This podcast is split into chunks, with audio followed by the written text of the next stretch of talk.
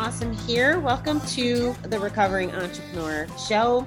Welcome, Rob. How are you tonight? I'm doing great, Bobbie. Thanks for having me. Oh, of course. Um, I'll tell you guys, Rob and I just met five minutes ago uh, since the first time when I met him on Saturday, and he's ready to go. So I'm going to let him introduce himself and start talking about the value he brings to the world because I think he's onto some big stuff. All right. So I'm Rob Tillman. I'm the founder of a company called Unignorable. And my primary focus is making sure people overcome being overlooked so they can earn what they're worth. That's both entrepreneurs and job seekers. Uh, but what I'm here to talk about today is the most overlooked addiction that people don't realize, which is work addiction. Now, some people laugh about that, say, oh, that's just you all just trying to work hard and you're just trying to be successful. But that's not really what it is. It's actually been identified in psychology that it's just like any other addiction. It's what we have, which drives us to try to do something or to try to run away from something. So I lived the majority of my life as a work addict. And just like any other addict, then I kept driving for that high, that high that came from people saying, hey, you're doing a good job, or, or, you know, looking at a paycheck that's going up. But with that, then I lost so many things. I lost family, I lost family members, I lost friends. Again, I, I lost so many things. And really that came about because just like any other addiction, I focused all my time and efforts there.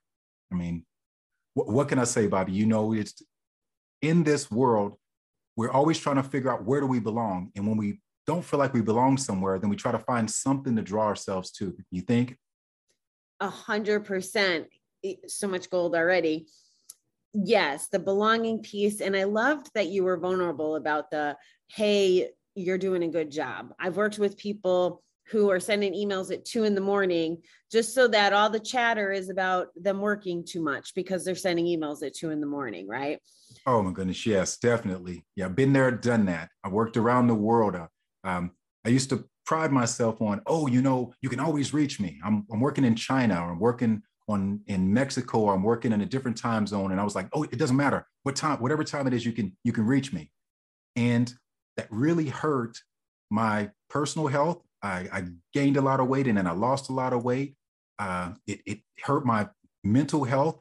I was always dragging and always tired. And it wasn't just because of the physical parts of the work, it was the mental aspects of it. And I, and I knew I was driving myself down in a hole. So you hit on something. I want to go into how you got out of all of that. I want to dig deeper into that. But before we go there, you said something before I press record that was so important. The addiction is an escape. Like work is an escape. Like any, like when I was gambling, it was because I was escaping. Or if I was drinking, I was escaping. So I love that you called that out. Do you want to expand on that at all? Absolutely. Well, getting more, more vulnerable for a second, then there are a couple different escapes that were happening with me. The first was actually my family history. So addicts normally come from families of addicts. And there was addiction in uh, parts of my family, my grandparents and, and, and people like that, and, and aunts and uncles. And I always would look at them and I was like, I'm never going to be like them. I'm never going to be like that. So I was always trying to find how I could not be like that. But we don't realize that addictive personalities are really addictive. And we just moved our addiction to something else. So in all of my attempts to say I'm not going to be a drug addict or my, I'm not going to be an alcoholic, then all I deal with, or a gambler, which again, I have a lot of gambling addiction in my family. Then instead of doing those things, what I did was I pushed all of my energies into work. And I thought that, oh, but at least I'm not like them. But we end up in the same place. You lose everything. You lose your family and you lose all of who you are by running away from those things. Uh, the other thing I was running away from is I to run away from failure. And in addiction, then we find that we are we're running away from failure. When we think we're going to fail, then we just push ourselves into that other thing. And for me, I was so afraid of failing that I pushed myself and I pushed everything and everybody else away from me just so I could think that I had something. You're blowing me away. I feel like you might have been eavesdropping in my apartment today. I I was on a call with my sponsee, Okay. and in the 12 step program, one of the questions in gamblers is is knowing why you gambled important. Now, GA doesn't believe it's important to know why. I'm coming to believe I think it does matter. I think Mhm. it helps us get to the truths of our behaviors. Um, and I'd love to hear your opinion about that. But I said to her today, I had all that addiction too the alcohol, the drugs, all the things, you know, the uncle with AIDS from Dirty Needles, you name it. And I didn't want to grow up to be an alcoholic or an addict. And that's why I gambled. Like that's what I've come up with after my own self research. So you just, I feel like you just echoed everything I said to her, and that was a little creepy, but you're spot on. At least in my opinion, you're spot on. Well, in your show, what, what your show is all about is being vulnerable. You put yourself out there to the world and you you share with the world who you are, how you got here, because you actually understand it can help other people. The reason I'm here is because I want to help other people, and I can't help people if I'm hiding behind who I really am. Uh, I have to put it all out there, and I have to be vulnerable for people to judge me. And that's also another reason why we are get into our addictions is because we're afraid of being judged and we either push away from them or we push deeper into them in the things that we do. So I want to hear about the transition. And um, if I understand right, to lay the, the framework here, you worked in corporate America or regular jobs, and now you're an entrepreneur. Yes, the actual I actually made the transition while I was in corporate America, and it was part of the reason why I developed the process that I use for training people outside of corporate America. So my transition happened when I was working in China. So I'm working in China. I'm away from my entire family. I have two younger kids, not too small. At this time, they're actually becoming teenagers. And I thought my whole objective is to, to give them a better life. And that's what I use as the, the reason for me being addicted in that way. I said, I'm, I'm going to give them a better life than I ever had.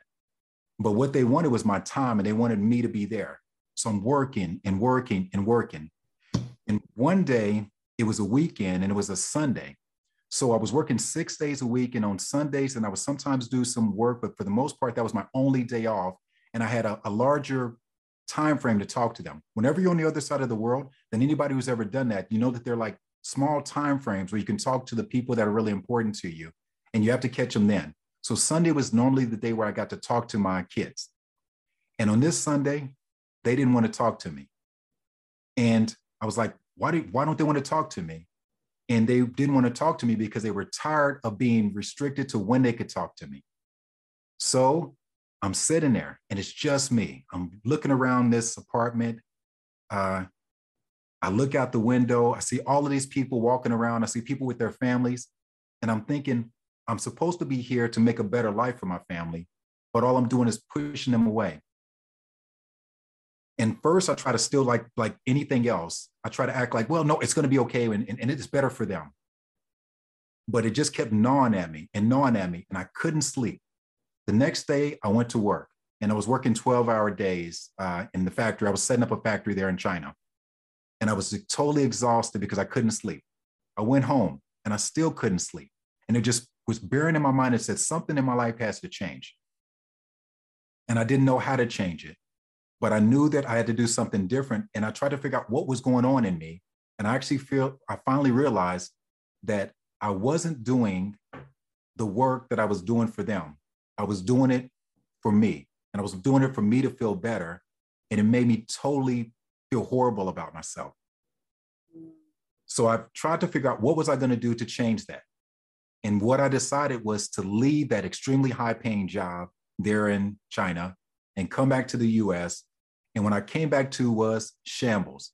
Kids didn't want to spend any time with me, didn't want to talk to me, didn't want to have anything to do with me. Uh, ended up getting divorced. There was just this, everything was falling apart.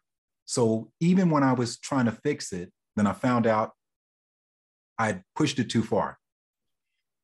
With that, then I decided I would never live my life in that way again. But that never word, that's a really hard word for us because you find yourself falling back into that, that thing because I said, hey, you know, I have to find what I'm going to do here. And I started working, but I tried to hold back. And then, of course, I fell back into work addiction and I kept uh, pushing myself further and further until finally I just decided I have to be okay with me in order to be okay with everything else. So I've developed this process for myself. Um, and is it okay if I share with your audience? I would love for you to share with the audience. I think I think many people go through what you're talking about. It might not happen halfway across the world. Mhm. And I think sometimes it's tragedy for those who don't figure it out. I've I've seen the workaholics um you know that aren't taking care of themselves. And I didn't know this either because before I came out of rehab, I never did it. Um, but once I got out of rehab, it was like, no, I'm not working till seven o'clock at night. No, I'm not working 28 days in a row. And I, I started to be able to stand up for myself. Most people, I don't think, have that experience or have that Mhm. ability. So, it, what you're about to lay down for us is the strategy. And that's what you really help people with, right? The normal people Yes. that don't have to go to rehab to figure it out. Right. Okay. And and the strategy, it's going to sound too simple, but just like most things on earth, it's not the simplicity of it, it's how hard it is to do these different steps. So actually, I started off with the first step that we all have to do is not to learn to do something different, it's to unlearn. So I had to unlearn all of these things that were in me, like what made me feel like it was so important to work in that way. What made me feel the way like I was like I was being rewarded for the things that I was doing. So it wasn't about learning, it was unlearning was the first step I had to do. And it was a really deep process into unlearning and, and really digging deep inside of me and, and figuring out what was inside of me that was driving me to, to do those types of things. And that was a really hard thing for me to do. Uh, the next thing I had to do was unlock. I had to find out instead of that thing which I thought was making me special, which was work, or the thing that that I could always fall back to, which I said, well, if, if nothing else, I can always work and, and I can outwork people. Then I had to find out or I had to unlock what was inside of me, the real superpower that I had, which was in this world. And I found it was this: it was reaching people and being able to share my story or being able to talk to them about what is going on with their stories. And I found that people just gravitate to me and they wanted to share with me what's going on. And through those conversations, I always help them unlock something that they already knew was deep inside of them. And that last step is the hardest for all of us. The last step that we all strive for is even when we know the right thing to do, no matter what it is in your life, it's not about somebody telling you the right thing to do. We all know what we should do, but the hardest thing is for us to actually do it. And that's called unleashing. And the reason why it's so hard to unleash is because we lack the confidence to actually be ourselves and bring our full self into the world. So often we feel like we're going to be judged. We feel like we're going to have people who think a certain kind of way of, about us if we really show who we are. And that's why we hide behind other things. And we sometimes just need someone else. We need a coach or a mentor or a true friend that's willing to help us get that permission we need to step out and just be who we are. I the first word I wrote down as you were talking, because well, first I want to I want to break these down because I have so many thoughts and um, I'm excited about this. So the unlearning, just that alone, and I want to draw attention to this because again, whoever's listening may not. This may be the first time they're hearing that we even have the wrong mindset on things or the wrong belief system you know money being one of the biggest things uh, for example you know uh, that whole 401k and tight and Right. you know this whole here's an example i guess my 18 year old niece i asked her when i become a billionaire what do you want and she couldn't dream that big to even name a place she would want a house right Mhm. so for you to have the presence of mind to even notice that those thoughts are what you had to break, first of all, kudos to you because it's really thank you so deal. much. So do you see do you see um themes in what you have to teach to unlearn um like across people? Oh Is that what goodness. Always. I actually begin with that process when we talk about what unlearning is. There are three words that we really always need to gravitate to, which are couldn't, shouldn't, and wouldn't. These are the things that the whole entirety of our, our- of our, our youth are based around. And that's what we learn. We're instead of learning things we can do, the majority of our childhood is spent learning what not to do. People tell us, well, well you you couldn't do that. And it tells us that we have limits. And then the next one is you shouldn't do that, which are rules. And sometimes those rules aren't real. Sometimes those rules are just what somebody else believes is what should be. And that last one is wouldn't. And they're trying to tell us who we are. They're saying, you don't have that capability to do that. You don't have it in you to have the willpower, because I equate wouldn't with willpower. And they say, you wouldn't do that. You're not that big. You're not that strong, or, or you're not that that type of person that's going to do that thing. So we have to figure out what are all those things that happened in our, our youth where people kept telling us that. They kept telling us, you couldn't, you shouldn't, you wouldn't. And if you find out those things, which is a hard process to do because we have to really dig deep inside ourselves, we have to get over the belief that those things are real. If anyone has ever done it, you can do it. And we need to realize that anything that's ever been done on earth that proves it can be done. So if anyone else can do it, we can. Now you may say, oh, you're just saying that and that's that's pie in the sky. But no, it's real. Nothing is real until you've actually seen it's been done. But you can find uh, one of my favorite books is the Guinness Book of World Records. And I read it for fun all the time. And I actually recommend other people do that. And you're going to find out that every single person in there has some superpower which you may think is not important, but it's something that somebody very likely told them they couldn't, wouldn't, or shouldn't do there's actually a Guinness Book of World Records for stacking M&Ms. Now it sounds like the stupidest, craziest thing ever, but think about that. That's something that's round, and somebody sat around there and said, "You know what? I think I can be the best stacker of M&Ms." And everybody told them I couldn't, or that they couldn't, they wouldn't, they shouldn't. And as simple as that thing is, just pick something that you're going to realize is not real in your life, and you work to unlearn that. Love it. Love it. So I want the show to be about you. Let me be very oh, clear on no, that. No, no, no. This is your show. I, I am here to support your audience, and you know what questions they have. So, so you're their voice piece for asking any question that you have or, or giving any feedback. Well, you just keep triggering things that have just happened in this last week in my universe. Today, I'm at a training, and the topic was public speaking. Believe it or not, uh-huh. and the, the it was what are you committed to do and the girl that I was in a breakout room was uncomfortable with going live. And I was like, well, why? Like, it wasn't part of the assignment, but I had to play Dr. Bobbie right. in my own rights. But I was like, well, why not? Well, my high school friends might see it. Okay. So what are you worried about with that? And we dug and dug, and it was about the judgment.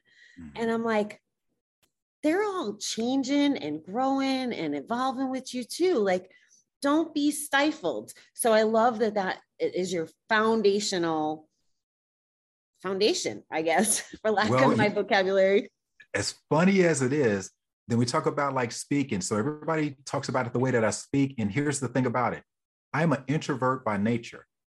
It takes everything I have. Right before I got on here with you, I had to get myself all pumped up so I could actually get ready to do this. And I've actually spoken on different stages. I just got back from speaking in Dubai, as crazy that is. And I was so nervous before I did it. Whenever I, whenever I'm about to speak to anybody, people think that the, we're not nervous. We are nervous. But I had to unlearn a couple things in regards to that. What I had to unlearn is the first thing is no one knows what I'm going to say. So if I make a little mistake, it's not that bad. The wordings are going to come to an end. And, and if, if I make a big mistake, all I have to do is laugh at myself and I'm laughing with them. They're not laughing at me. So I can find these different things that help me to get over these beliefs that I have. Love it. Love it. And yeah, you don't strike me as an introvert. You're a very beautiful speaker. Uh, it makes sense to me. Dubai is a fabulous place. So I am sure they enjoyed this. Yeah. Okay. The next word I wrote down for unlock was ego. Oh. Am I on the right track? You are right there. So driving directly there to ego uh, one of my favorite books, and I actually bought over 20 plus copies of it, is a book by Ryan Holiday called Ego is the Enemy. And the reason why I bought 20 plus copies is because I give them out all the time. It's an incredible book. Even just looking at it and thinking about what it's telling you is that what holds us back is our ego. And we build our entire life on what other people tell us is this great thing about us.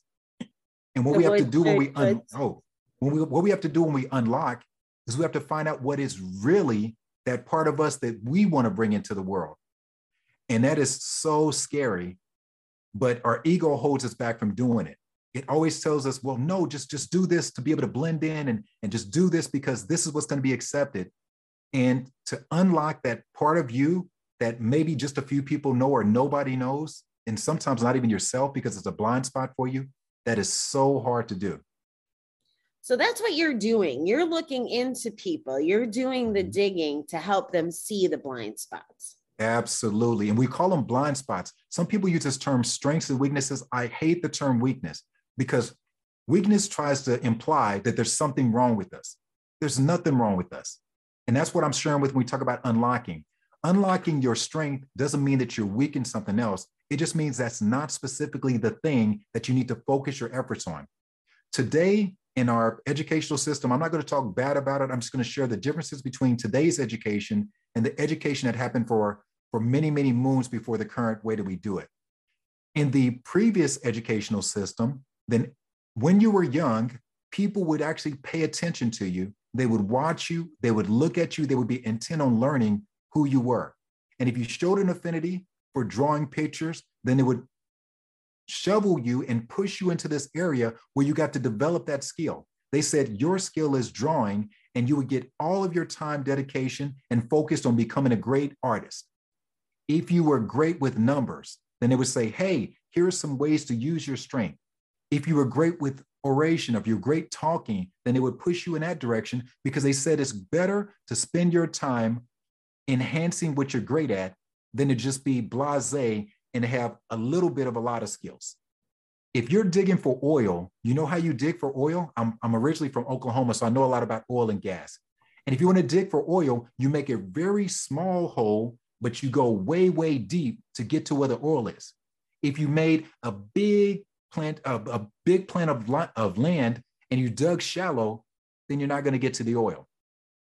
In order to get to the oil inside of you, in order to get to the important stuff, you have to find what that thing is and you dig really, really deep until it all starts flowing out. That's a great analogy. Thank you for that. Okay, and the final one is unleash. Let's talk about that. Oh that my like? goodness. The others are really emotional for us. So I've had people go through this process and they actually have cried when they're looking down and they're saying, man, you know, I didn't really notice about me, or I was so afraid to bring this out of me. And they figure out, well, it's time to bring that to the world. And so often we don't want to be vulnerable. And so often we're afraid of what the world is going to think about us when we do that. So the unleash is what I've found to be the hardest part of any of these processes. Unleashing is having the confidence to be able to step into the world and say, This is who I am, and I challenge you to accept me. And what I found is there's two things that are really important in making that happen. Do you mind if I share those with the audience? I love, I yes, I'm on the edge of my seat actually. Okay. So the two things that are very important when we talk about how do you get that confidence to move forward, the first thing is having a framework. So if you don't know that there's a step in front of you, then you won't step in front of you. So what I like to do is I like to give people, I call it VGSTA. And VGSTA stands for vision, goals, strategy, tactics, and actions. And what we do is we say, okay, well, something has to be bigger than where you are for you to move forward. So what we set out is we say, what do you really want to feel like? What do you want life to look like when you step forward? And we really define out what that's going to be. So they get a vision. And I tell them, if you can't close your eyes and actually feel what it feels like when you're going to be there, your vision isn't strong enough and you won't take that step. So we really define a vision for that person and where they want to go. The next thing we do is we define goals. And, and this is where a lot of people get it wrong. People thinks the, think a goal is where you're trying to get. A goal is nothing more than a mile marker to show that you're on the path to reaching your vision. Hmm. So for me being in Los Angeles now, then we talk about Disneyland. So in order to get to Disneyland, if the vision is I want to know what it feels like to be at Disney, the happiest place on earth, and I can just imagine taking the pictures and, and share with my family, right? If that's your vision, then your goals would be I would like to be to the five, the, the Interstate five by a certain time. And I would see the marker that says, I reached five, and that means I'm on my way. And then you reach another marker that says, I'm getting close to Disneyland, which means I'm hitting the exchange. So, so goals are really just mile markers to say, Am I on the right path to reaching that place that I want to go? And in order to get there, then we use strategy. So I, I, call a strategy kind of staying with my Disneyland theme. A strategy is what is the vehicle that's going to take you there, or what is the process. So you can get to Disneyland by walking, you can get there on a bike, you can be in a car, or you can do the smartest thing ever, which is get in a car with another person, because then you can take the carpool lane. And all of these are ways to get there. So you're making sure that you know the right and appropriate way to get to where you're going and then you can see the goals along the way. And you know that if you're on that path, you're going to reach your vision. The next backward step are tactics. And a lot of people, they, they pick these strategies. Oh, I'm going to do this. I'm going to do this. So let's say if your strategy was to use a car and you wanted to have a, be in a carpool lane, your, your tactic must be you have to find somebody else who wants to go to Disneyland with you because you can't get in a carpool lane if you don't have somebody with you. So a tactic is, is something that you have to have or something that you need to incorporate into what you're doing. If you want to take a car, you have to have a car. You have to have a license. You have to be able to you have to be able to drive. So there are all these different things. So the tactics break down. Are you capable of using that strategy to get what you want? And finally, if you have the right tactics, then it, they do no good if you aren't going to take a step. So as I talked about that that step that you must take, the actions are what is that little bitty step that you're going to take every single day or every single hour or minute that are going to keep moving you towards that vision. And if your vision is strong enough, then you're going to be compelled to do it. So, with that Disneyland analogy, then that would be okay, I am going to get out of my house. I'm going to turn a knob to my house at a certain amount of time. And then I'm going to get in my car and I'm going to make sure it has gas. So, you're going to do all these different things and, and you're going to define out what those actions are. But even if I laid all of it out for you, if you don't believe you're going to do it, you won't. So that's where we always have to have somebody else in our life. As many people who have faced addiction know, then they have to have somebody else that they can talk to, that they can trust, that they can mentor with or, or work with. And that person does something that we can rarely do for ourselves. That person holds us accountable, pushes us, and gives us permission to step into doing those actions. They assure us that at least one person isn't going to judge us when we do that thing. I have two questions going. Thank you, first of all. You are definitely sharing a lot of nuggets, and I'm thinking to myself, I hope people are writing this stuff down. So on vision, I have two two questions. The first one is, do you think everyone has a vision inside of them? Every single person on earth has a vision. Every single person. It's that is there is no exception to that rule. And I'm going to give the example that that somebody has asked me before. They said, What about the person who's a couch potato and they don't do anything? They just want to stay on the couch. I said, They do have a vision. They have one or two different visions. They have a vision that that's the life that they're going to have for the rest of their life and they'll never have to get off of it. And they're going to find ways to earn money or people are going to be around and always be able to take care of them in that way. Or they have a vision that they won't live that way, but they're so afraid of speaking that vision because people won't believe them. So every single person has a vision. Okay. The second one is Does this, in my head, I have an answer, but I want to hear your answer. Okay. Vision, goal, strategy, tactics, action. Do you think that could be applied to like a gambling addiction or alcohol, like to get away from the things? Has that, does that work? For me, again, I cannot speak for somebody with a specific other type of addiction, but I can share with you for me, then being that this is classified just like any other type of addiction, I would say yes regarding me, and I'll, I'll show how that works in a really, really brief uh, time frame. I had a vision of what it would be like to do two different things. The first one was to have a great relationship with my kids. And I said, what would that feel like? And I, I could see it, I can feel it. I was, I was thinking, how would it be? And you know, having just uh, we just passed Father's Day and to be able to spend that time with my son and he came over and we're hugging and we're just having this great time that was something i couldn't have ever imagined when i was in this work addiction. And i had that vision of what that would feel like. So i knew that i had to have goals and some of those goals were how often can i get him to talk to me? Uh, and what ways can we communicate? So those are some of those mile markers. And the strategies were I actually had to know that it, it started with me. It wasn't about him, it was the things that I had done. So I picked a strategy, which was I was going to start off by sending one way communications. So instead of sending, How are you? text, I would send, I hope that you're doing well text. And I didn't care if I got a response or not. I, I built a strategy around something that I could do, that it was a vehicle that I could use in order to try to reach that goal, which was to get me to that vision. Back into that, it was a tactic, and the tactic was, okay, what are things I can do? There are emails, or I can I can call it, I can leave a voicemail, I can I can send a text. So I so I, I knew all these different things existed, and I made sure I could do them. And then what I did was I made sure that it was so random that it wasn't just oh every Friday. So it's like something on a calendar like work that I'm going to send these things. I put it that hey, when it crosses my mind to do it, I'm going to do it. And those were the actions that I did daily. I did little things like sending cards. I did little things like, again, texts that are random. And these are all the things I did daily to push me towards saying, these are the things I can do to rebuild that relationship. And there were things I did like that with in regards to work as well, meaning turn it off and and and turn off the phone and and just so many things we can do that help us to get to that place we need to be. Wow, that was a great example too, and how to use it personally. So how I was able to kind of escape that work culture of the have to. You used you used a what is your little word? Oh my goodness. Or your group So- of words. So there's a there's a little blip around have to, and I actually share there is there are few things on earth we have to do. We don't have to go to work. We get to go to work, and because we get to go to work, then we can actually manage how that happens.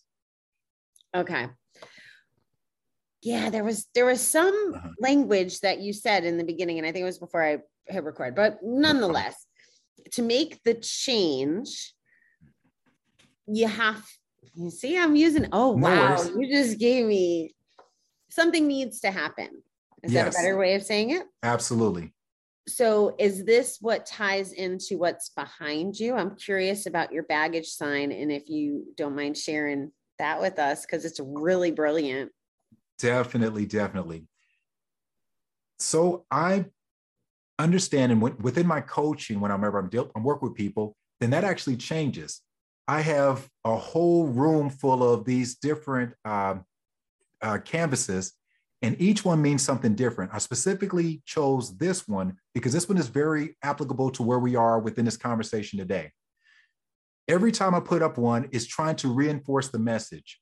And if we think about why I was doing those things and why a lot of people do those things is because I had this negative thought. And I thought that people would think a certain way about me unless I was this working person and working really hard.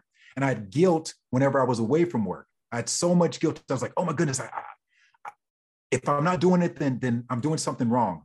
And those expectations, those expectations are not our expectations. They're the expectations of other people that they have towards us. And we actually just assume them as our own. And then we also feel bad about our mistakes. We're like, well, but I did this, or, or what I did this, or, or we feel bad about the mistakes of our family. And we're, we try to overcompensate to, to show that, that at least someone in our family has done something. And it's just insecurities and regret and failure and worry. And, and all of those things are the baggage that we're holding on to. And Bruce Lee gave this very incredible quote. He says, I can't fill up your cup until you're willing to pour out what you already know. And because my process always begins with unlearning, then I always make sure people realize that they're carrying around a lot of this baggage and they have to let something go in order for something to come in. So it doesn't matter which of those things you're willing to let go. If you let one of them go, your life will get better because something can get into you. That is that is amazing. And for anybody who's just on audio, I'm looking at this canvas on the back of Rob, on the back of Rob's screen, and at a lot of those words that he just mentioned, negativity, guilt, those he has pounds equated to each of them, and it does weigh you down. And you're on my theme. I never heard that Bruce Lee quote before. How I talk to my three, two, one audience, especially, is about a bucket. Like we have a bucket in our chest, is how I imagine it and you Mhm. have to take all the negative out to fill it with positivity and the the stuff that we escape and we run from is those bottom three inches that we got to like crack probably with that oil drill that you play with Yeah. to get that gunk out of there.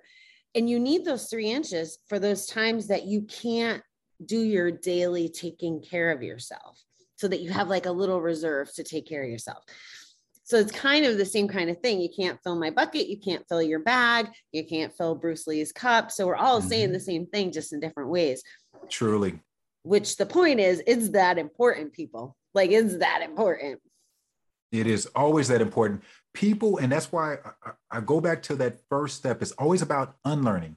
People are on this constant mission to think, oh, if I just learn enough on earth, then it's going to change my life.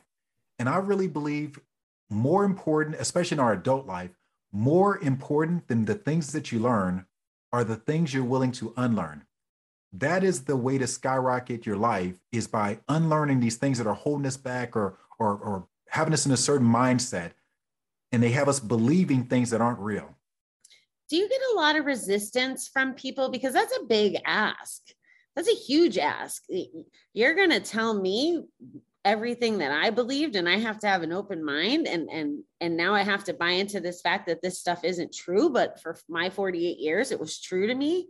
It, like what what does that look like? Oh, Bobbie, you are hitting it right on the head. and there's something that I have learned. So, this is something I had to unpack, and then it's something I actually did learn that's really important in regards to that. And it works with, if anybody or parents out there, this is a little hack for working with your kids as well. So, working with anybody, especially our kids or, or a client or something like that, then there's something that we never try to do. Don't try to convince anybody of anything. Convincing people never works because convincing is based upon their beliefs.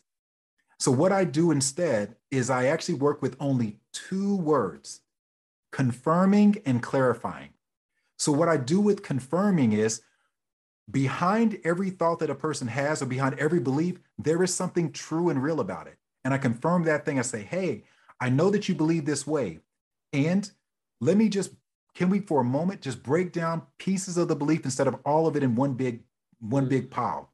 And I start confirming, yes, this totally makes sense. And yes, yes, yes, yes, yes. And once you get a person nodding, then they understand that you're on their side. The next thing we work on is clarifying. And instead of saying this is wrong, I ask questions about that thing and I say, if this is true and this is true and this is true, it's kind of hard for this thing to be true. Now, I'm not saying it's not true, but that means that we may be missing something in what I've gathered from you that is making this true. Can you help me understand that? And what you find is the person will, in themselves, they'll understand that there's there's something faulty in this logic, and they'll work with you and trying to figure out how can they shore up that thing that they're doing. So never ever try to convince somebody of anything. You just confirm the things that they already know to be true, and it helps them to feel attuned with you, and it lets them know that you're on their side. And then you just clarify the things that may be a little shaky, and that way, in their own head, they're making the decision about why that's not what they're going to stand their beliefs on. You can't tell them a new belief. You have to. Uh, Galileo, 422 years ago, said you can't teach a person anything. You can only help them to find that within themselves. And that's actually the coaching model that I've used my whole entire life. Is I don't try to convince anybody of anything. I don't try to tell them I know more than more than them. They know their life. I just try to help them clarify some stuff that may have gotten fuzzy or or some extra clutter that we may need to pull out. Yeah, I, I totally love that. I had seen a quote, and I don't know who it was, but something to the effect of like, you've never changed anybody's mind in an argument. Oh, goodness, never. It- It's not possible. As a matter of fact, you make them stand further from you and they don't want to talk to you again. If you ever want to be of service of people, you have to be open and willing to listen to what they have to say, no matter how different it is from what you believe. Because when you hear it, then you're able to find something in it that is true. You find something in it that you actually agree with. And you build on that portion. You build on what you all find in common, and then you all work through the little bits that that may not match. Yeah, I love it. So we've talked about workaholic, just like and and all the similarities that it has to gambling addiction, um, you know, alcoholism, drug addiction, a lot of similarities. Your tools work no matter what it sounds like, or could be applied to whatever is going on. And I can't imagine, just based on how much I've learned in what, 20 minutes or half an hour, that going deep on all of this has to be life changing for people. And then for the entrepreneurs who are probably out there, maybe being a little bit workaholics. Um, Totally. Well, well, there is a difference there. So if we can go into that piece a little bit more, and there is a difference between working hard, hard work, and being a workaholic. Break that Those- down for us. Those are three totally different things. And it was really hard for me. And it actually took me years to break down the differences between those things. They sound similar, but they have nothing to do with each other. So I'm going to use it in the entrepreneur space because that, uh, many of your audience are entrepreneurs and they're going to really want this message. So let's break down these three buckets and I'll share with you the, the best bucket for success. So we'll start with this bucket called workaholic. Workaholic is all you're doing is you're filling your time with tasks because you want to feel productive. Whether or not they're productive doesn't matter. You just fill in your bucket with tasks and you do these things and do these things and do these things. So you, so you can tell people, well, look how hard I work. I, I was I was I was doing 12 hours when you're only doing eight hours. We do that to try to make ourselves feel good. Okay. So workaholic is is very selfish way of doing things. Okay. Yep. Now, when we talk about working hard, then working hard is also a selfish thing, but it's in a different way. When we're working hard, we're not doing random things. We pick the thing that we know we're somewhat good at and that we can shine at. And we just keep on doing that thing. We say, we're working hard at, I'm working hard, I'm working hard. And as an entrepreneur, you don't need to be working hard because you're going to spend your time doing all the things that aren't going to bring you dollars because you're going to focus on these things you think you're really good at, and you're going to focus on all these things that you think you're, are going to get you accolades, but they're not going to bring you the accolades that you want. Because the biggest accolade as an entrepreneur is to be successful and to be in the black instead of being in the red. So that's what brings us to that third one, which is called hard work. Now, hard work always boils down to the things you don't want to do, but they're necessary. And as entrepreneurs, we run away from those things and we'll do everything else. We'll do working hard, or we'll even become a workaholic just to prove to ourselves that there's a reason why we won't do the hard work. The hard work is dealing with people, the hard work is learning a new tool. The hard work is doing something that's actually going to move the needle on your business. That's why it's hard work. And as an entrepreneur, if you're not willing to do those things, you can't move the needle and it's not going to work. So a successful entrepreneur is always willing to forego the workaholic, willing to forego working hard and put that effort to move the needle, which only comes from doing that hard work, the thing that you avoided. It's it's hard work for some people. Like me, one of the hardest things for me was again, I am I learned a term for what I am. It's called a situational extrovert. In other words, I can make sure at the right time I can push all of this energy out to be able to talk and to do these things. So one of the things I hate the most is the phone. I can't stand the phone. The phone for me is hard work. So I would do everything to avoid it. Oh, I'll, I'll write this letter. I'll do this. I'll do this. I'll do anything except doing that. But anyone who's an entrepreneur knows that you have to get on the phone. You have to talk to people. They have to know that you're a real person. You it, it doesn't come across either just in video, it doesn't come across in the letter that you write. You have to talk to that person and get to know them. So the hard work for me was getting over myself and actually beginning to talk to people. Wow. Is there anything we didn't dive into that you wanted to cover today, Rob?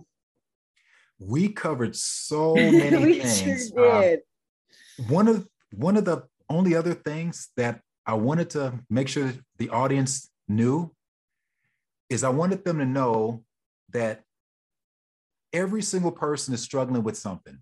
You know, when we open ourselves up and we're vulnerable and we're willing to, to share the things we're struggling with, then it allows that other person to struggle and to, to share their struggle. When I met Bobbie, I had talked to very few people about being a work addict.